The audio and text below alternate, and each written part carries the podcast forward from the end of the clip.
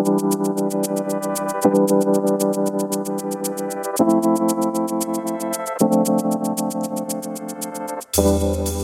to the Factal Forecast, a look at the week's biggest stories and what they mean from the editors at Factal. I'm Jimmy Lovaas. Today is September 21st, and in this week's forecast, we've got a ceasefire in Nagorno Karabakh, the Asian Games in China, a hearing for former Pakistani Prime Minister Imran Khan, a Republican presidential debate in California, and pro reform demonstrations in Colombia. You can also read about these stories and more in our weekly newsletter, which you'll find a link to in the show notes. But first, we'll take a look at the conflict between Azerbaijan and Armenian separatists. For more on that, I've got the lead for our Europe desk, Alex Moore. Hi, Alex. Hello, Jimmy. You know, Alex, it's been more than a year since you were here talking about the situation in Nagorno Karabakh, and it seems that things have suddenly gotten worse. But before we get into the latest, can you give us a bit of a recap on the situation? Yes, uh, happily. Um, well, obviously, last time we talked, there was a massive eruption along the Armenian state border with Azerbaijan last year. And since then, there's been the imposition of a blockade on the Armenia backed Artsakh Republic in Nagorno Karabakh. But on Tuesday of this week, uh, Azerbaijan launched renewed military operations targeting Artsakh forces uh, in Nagorno Karabakh. Um, and again, we have to distinguish between the Armenian state border and fighting happening there between Armenia and Azerbaijan, and fighting between the Artsakh Republic and Azerbaijani forces in Nagorno Karabakh. So this was the latter taking place uh, over the past 24 hours as we record this on Wednesday. Um, so this was a significant uptick in fighting and featured the first sort of systemic targeting deep within Artsakh, including the capital Stepanakert, uh, which was heavily bombarded during the six-week war of 2020. Um, so this was the first time that we've seen systemic targeting like that deeper into Artsakh and not just surrounding the Lachin corridor area, which was the main fighting hotspot uh, when we did see flare-ups over the past three years since the conclusion of the war in November of 2020. Well, what's the latest then? How are things looking at the moment? Yeah, uh, so after 24 hours of pretty intense fighting uh, in Nagorno Karabakh, a ceasefire was reached uh, earlier today on Wednesday, um, which was tantamount basically to Artsakh surrendering to broad and sweeping uh, Azerbaijani demands. So they acquiesced to um, some pretty significant demands. Uh, they have essentially agreed to disarm their army within Artsakh. And starting tomorrow on Thursday, they will engage in a series of talks with Azerbaijan regarding integration of Nagorno Karabakh into the Azerbaijani state. Um, and just a brief note, it, is internationally recognized as uh, Azerbaijani territory. The Nagorno Karabakh region is within the state borders of Azerbaijan, but um, obviously, as we talked about at length in the past, there have been a couple of wars fought over the status of Nagorno Karabakh since the Soviet Empire dissolved. Um, so the latest is that today, Artsakh authorities did acquiesce to some very broad demands, and they agreed to fully disarm. What have the reactions to the situation been like? Uh, domestically in Armenia, the reactions have been pretty visceral and intense. Um, for those that remember in 2020 when the six week war ended there were very intense protests in yerevan. Those uh, last night we saw not that scale of protests but similar ones and today we've seen more and it's possible if not likely that we'll continue to see protests against the pashinyan government um, that made the decision not to intervene on behalf of their artsakh allies i suppose in nagorno-karabakh. So armenia sat this one out um, under the terms of the 2020 ceasefire, Armenia removed their forces from Nagorno Karabakh. Uh, so they decided not to intervene militarily, which has been um, a controversial decision within Armenia. Moreover, in Yerevan, we've seen a significant uptick in anti-Russian sentiment. Armenia is part of the CSTO alliance, which is the Russia Russia-led uh, post-Cold War sort of um, counterweight to NATO, basically. And Russia sort of infamously chose not to intervene on behalf of Armenia during the 2020 war. they did position a few thousand peacekeepers in Nagorno Karabakh following the conclusion of that war. And those peacekeepers have been accused of spotty at best um, implementation of the peace treaties terms. And so we've seen um, anti Russian sentiment sort of run amok in Yerevan over the past 24 hours, which has sort of been exacerbated by the fact that Russia has taken um, an extremely peculiar uh, neutral, if not in some ways pro Azerbaijan line regarding the past 24 hours of fighting, which has just sort of been further continuation of a phenomenon that we've witnessed over the past year or so of Armenia sort of repositioning its alliance system to the West, uh, with countries like France and the US becoming more uh, heavily involved um, from a pro Armenian bent.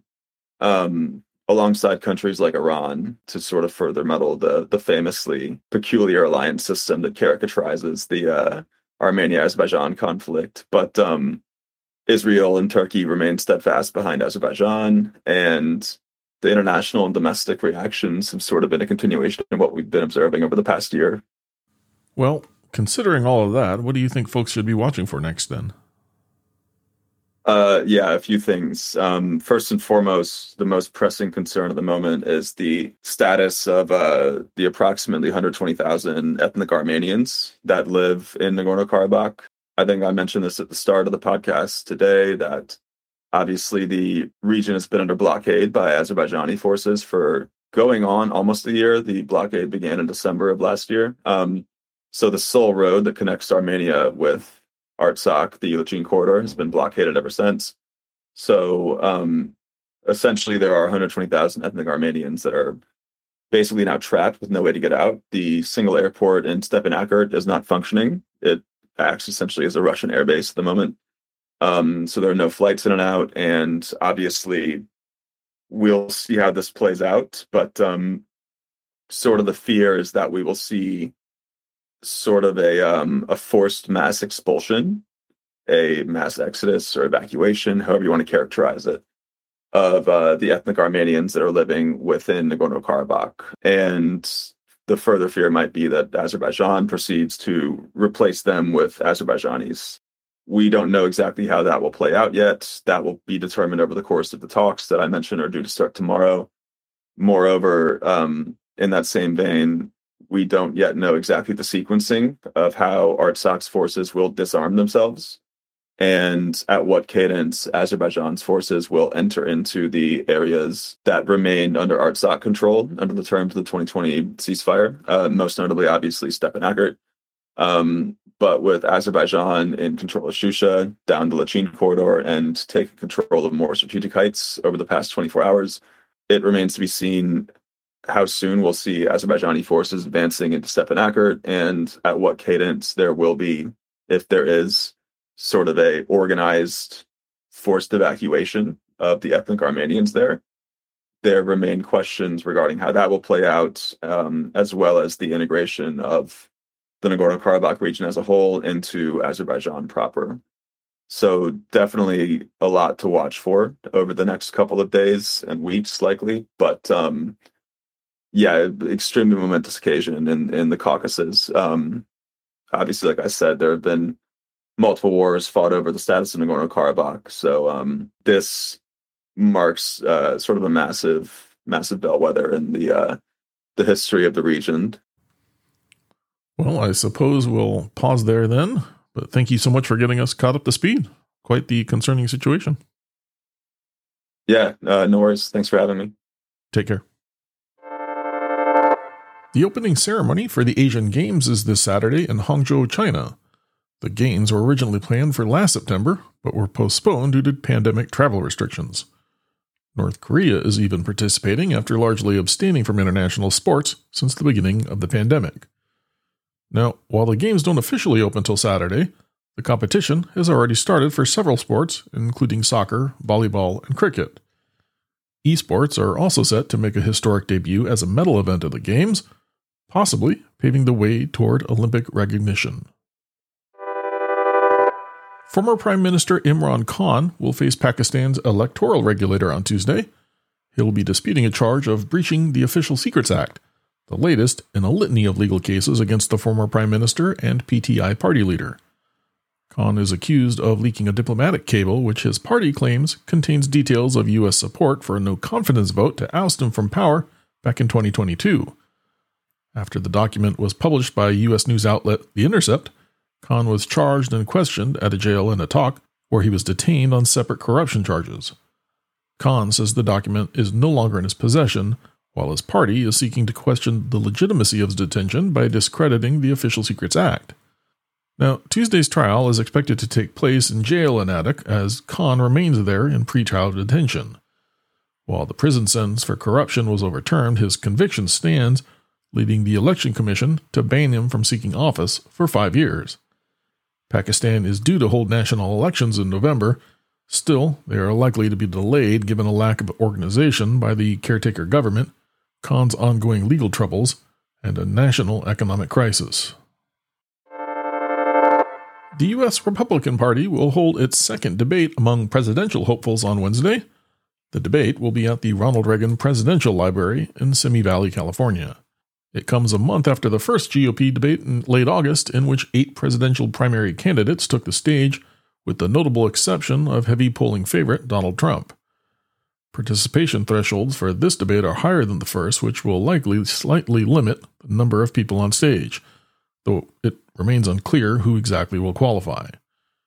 Now, as with the first debate, former President Trump is expected to skip it in order to hold his own counterprogramming coinciding with it this time speaking in Detroit to union workers. The decision to speak with union workers in Michigan is indicative of the extent to which the Trump campaign is ignoring the primary and looking ahead to a rematch with President Joe Biden.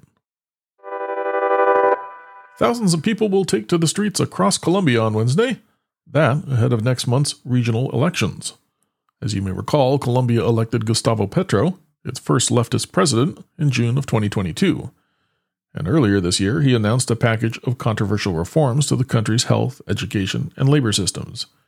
He has called them ways to fight inequality and poverty in the country. Since then, Congress has stalled the proposed reforms. Last week, the Minister of Labor asked people to march in Bogota and call for the reforms to be put in place. The teachers' union has already announced it would take part. Now, after a progressive wave put Petro into office, his momentum has slowed down. Recent polls have put his disapproval rating near 60%, thanks in part to a campaign finance scandal involving his son. That son, also a politician, admitted to taking thousands of dollars from a convicted drug trafficker and funneling some of it into his father's presidential campaign without his knowledge. If voters ignore the scandal and the marches have large turnouts, it may encourage lawmakers to move forward with the reforms. Of course, if they fizzle, it may give Petro's opponents more reason to fight back against the proposed reforms. As always, thank you for listening to the Factal Forecast.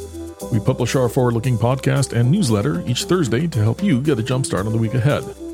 Please subscribe and review wherever you find your podcasts. And we'd love it if you'd consider telling a friend about us.